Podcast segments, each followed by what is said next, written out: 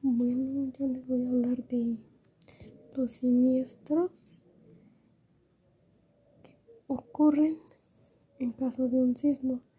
Bueno, antes de un sismo debemos de crear un plan familiar de protección y organizar y participar en simulacros de evacuación, identificar las zonas de seguridad, cuáles son las más adecuadas y en dónde te puedes poner este y salvaguardar tu vida en tu casa.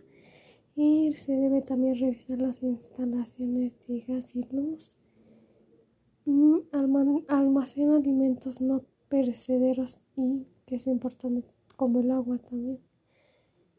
Durante alejarse de las ventanas y objetos que se puedan caer Conservar la calma, ubicarte en la zona de seguridad. Corta el suministro de gas y electricidad. Esto para en caso de algún este cable no se vaya a caer y vaya a ocurrir algo más. Alejarse de postes y cables de marquesinas. Estacionarte alejado de edificios altos.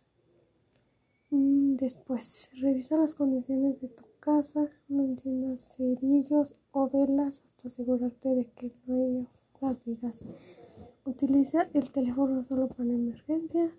Mantener informado y atiende las recomendaciones de las autoridades. Y mantenerte alerta. Se pueden presentar réplicas. No sabemos cuándo puede pasar esto.